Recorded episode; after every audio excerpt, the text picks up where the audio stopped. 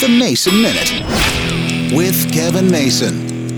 Whenever an older gentleman is driving a Ferrari or even a Corvette, people will usually say that he's compensating for something. Feel free to fill in the blank what you think he's compensating for. But I've noticed recently, guys who drive the massive pickup trucks are doing the same thing. And what's interesting is they don't drive them well. I mean, I realize these beasts are now bigger than ever before. I don't own a vehicle that can actually see over the back end of a brand new Ford F 150. And we're not talking 4x4, we're just talking the Ford F 150 pickup truck. I cannot see over the top of the tailgate. They've gotten so big, and I don't know why.